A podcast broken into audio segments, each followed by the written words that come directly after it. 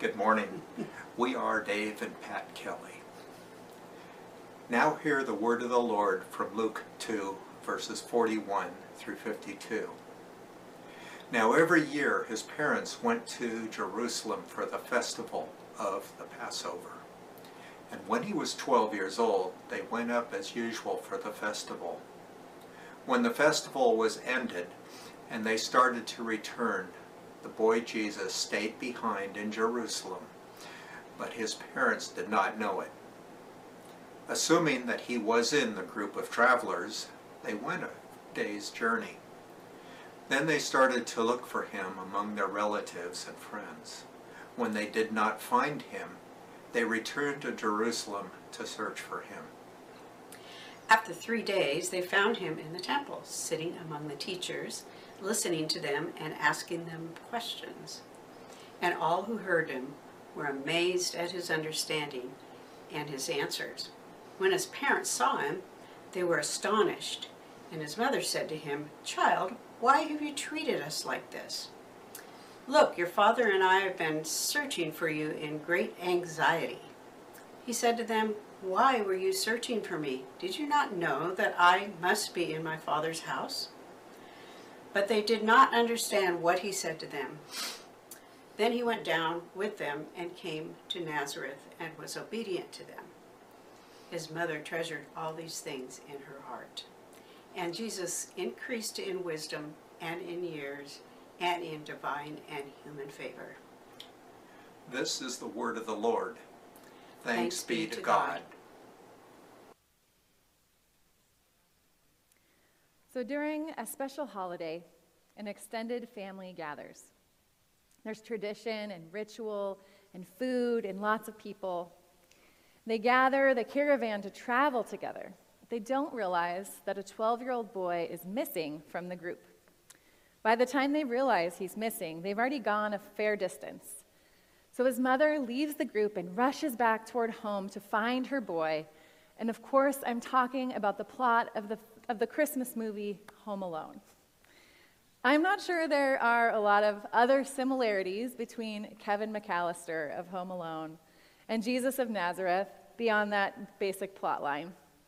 I'm pretty sure that the boy Jesus didn't trick any would be robbers, or if he did, I guess that story didn't make it into the Bible. This story that we just heard is really the only glimpse that we have of Jesus' childhood. It's the only story where Jesus is older than a baby and younger than a 30 year old man. So, what can we learn here about the formative years of Jesus, the years that he spent in the home of Mary and Joseph of Nazareth? Well, what jumps off the page to me in these 12 verses is how Jesus manages to be super normal and also wildly not normal in the same story. This text begins by inviting us into Jesus' conventional, traditional, first century Jewish family life. Every year, Jesus' parents take him to Jerusalem for the Passover. This pilgrimage isn't something they do on their own. The whole community, extended family and neighbors, everyone, would travel together. It's hard for us to understand what the word community really means in this context, which is part of why Mary and Joseph often get thrown under the bus in this passage, because we cannot imagine leaving a city and not knowing exactly where our 12 year old son is. How can you just assume that he's somewhere in the group? We don't get it because we are completely steeped in a culture of personal and individual responsibility. We are personally and individually responsible for ourselves, for our kids, for our stuff, and it's really hard for us to imagine any other way of living. But first century Jewish culture was thoroughly communal, shared identity, shared responsibility, which means that Mary and Joseph didn't lose track of Jesus. Jesus slipped away from the whole group on purpose. Which brings us to the wildly not normal part. Traveling with your family to Jerusalem for Passover, very normal. Traveling in a large group, the group sharing responsibility amongst the adults for all the children in the group, totally normal. A 12 year old boy sneaking away from the group for multiple days to sit in the temple with the teachers of the law, not normal.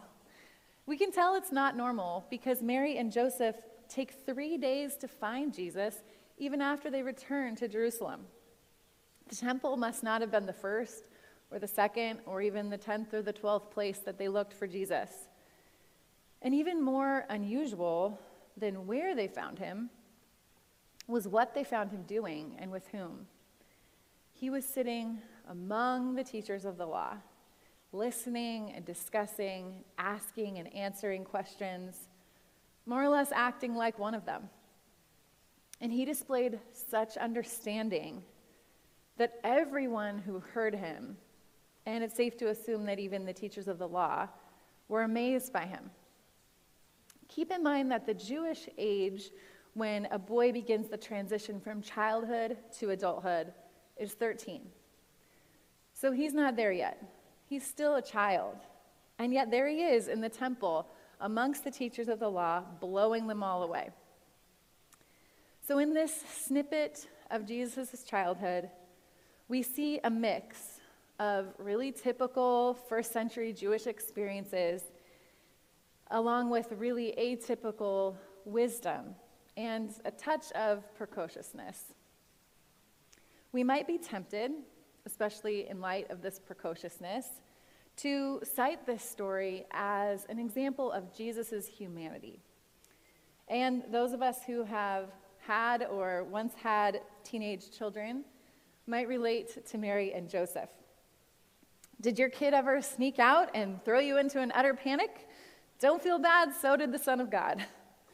I know I have definitely said something along the lines of what Mary blurted out in verse 48 Child, why have you treated us like this? Don't you know you're driving me crazy? And uh, I guess if I'm honest, I may also have heard something similar from my parents. What were you thinking? You scared us half to death. so the whole thing is very relatable. Now, if we sit with this moment in our story, the confrontation between Jesus and his parents, his mother here speaking on behalf of both parents, what else can we see? Mary and Joseph have solved one problem. They have found their missing son. But they've encountered another problem. Nothing about where he is, what he's saying, what he's doing makes any sense.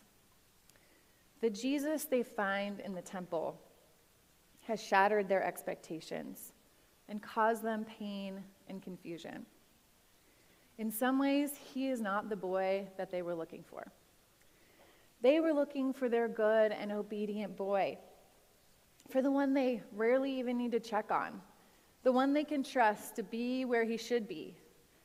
We hear this in Mary's voice, in her surprise and dismay that their son would hurt them like this.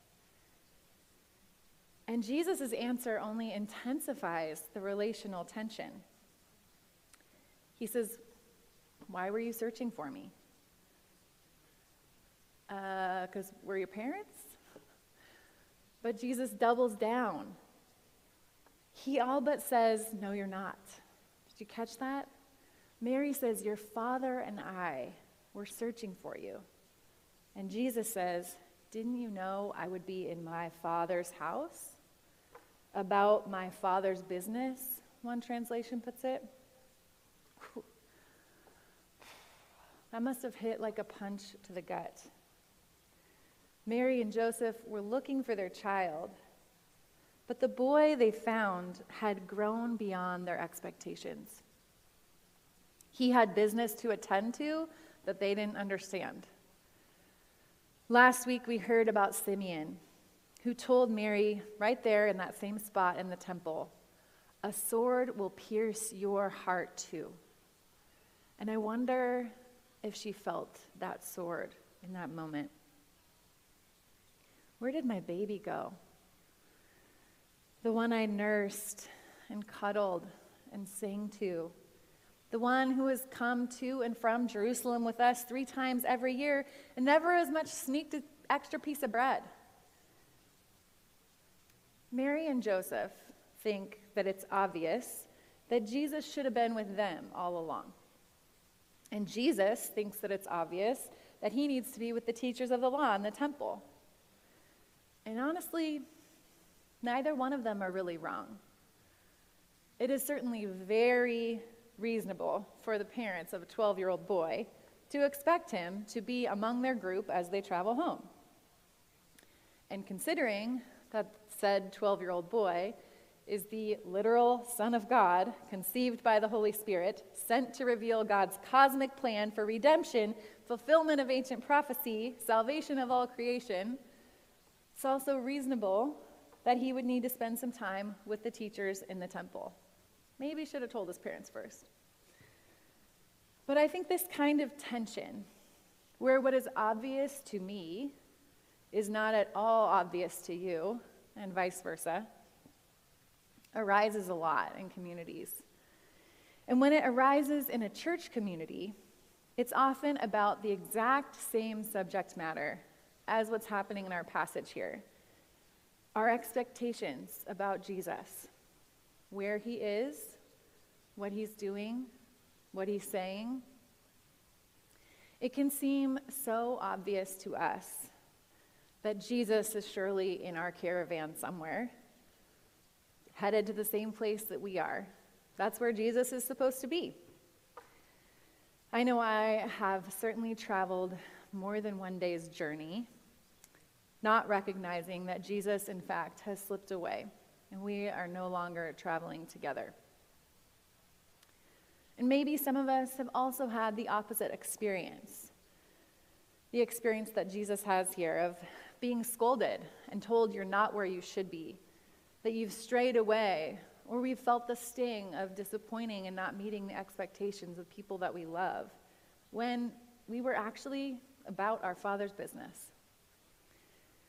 In a church community as theologically diverse as ours is, this kind of tension, it's a given.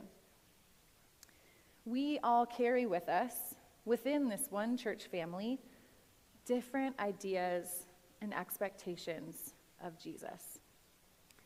And if our goal is to judge with clarity and certainty between these different ideas, then this passage is not going to be much help to us.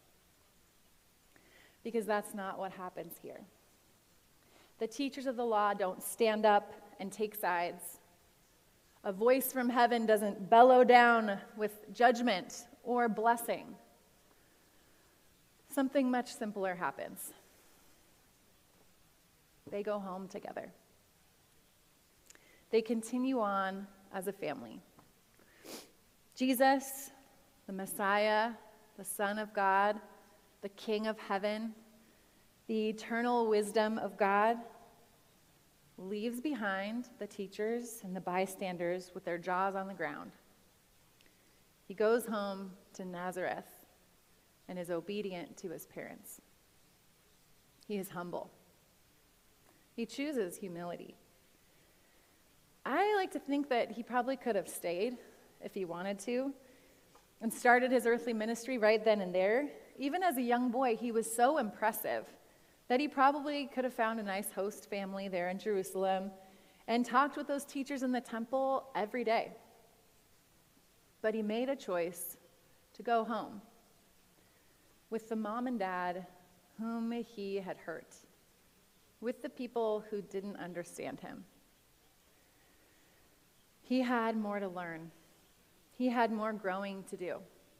As wise as he was in those temple courts, the last verse of our passage says that in those following years, Jesus increased in wisdom and in divine and human favor. So all of this growth happened not in the temple, but at home with his family, with his community. And what did his mother do?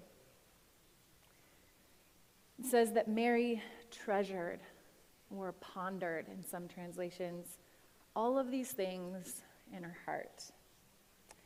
I think the word we might use today is reflect. Mary reflected on all of these things. And in order to reflect on something, we have to have some degree of openness. We have to suspend judgment for a moment and be open to learning something new.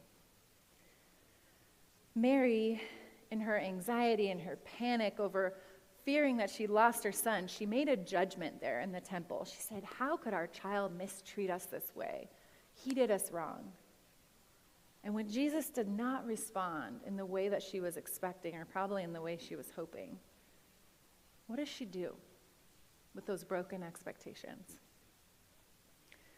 What does she do with her confusion? There's a silence in the text there. The dialogue ends, the scene shifts as Mary goes home with Joseph and Jesus. She turns it all over in her mind, and she holds it all close to her heart. Mary shows us here what to do when we don't understand what God is doing when we don't understand why we can't seem to see eye to eye with the ones that we love, when we're hurt and confused, and people change in ways that we were not expecting. She takes her time with it. She's open to learning something new about her son, which means learning something new about God. She makes space for the possibility that her experience of hurt and confusion, which is really valid, is not the only thing going on. Mary shows us that just because we surprise each other and we hurt each other, confuse each other, disappoint each other, it doesn't mean we aren't family. It doesn't mean we can't go home together. What does it look like to live faithfully as a church family through misunderstanding and unmet expectations. It looks like humility, openness, and underneath it all, love. Undergirding Jesus' humility and Mary's willingness to ponder and reflect was their deep love for one another. This is what it means to be the family of God that we can walk through challenging experiences. And rather than allowing them to drive us apart, we would allow them to deepen and strengthen our love for each other. So may we seek to follow in the pattern of Jesus, learning and growing increasing in favor with God and with our neighbors, not just by having impressive answers, but by humbly and faithfully living together as family. May we be spurred on by love like Mary, seeking after God. And may we be willing to be surprised by what we find, to be reflective to be open, to treasure and ponder these things in our hearts.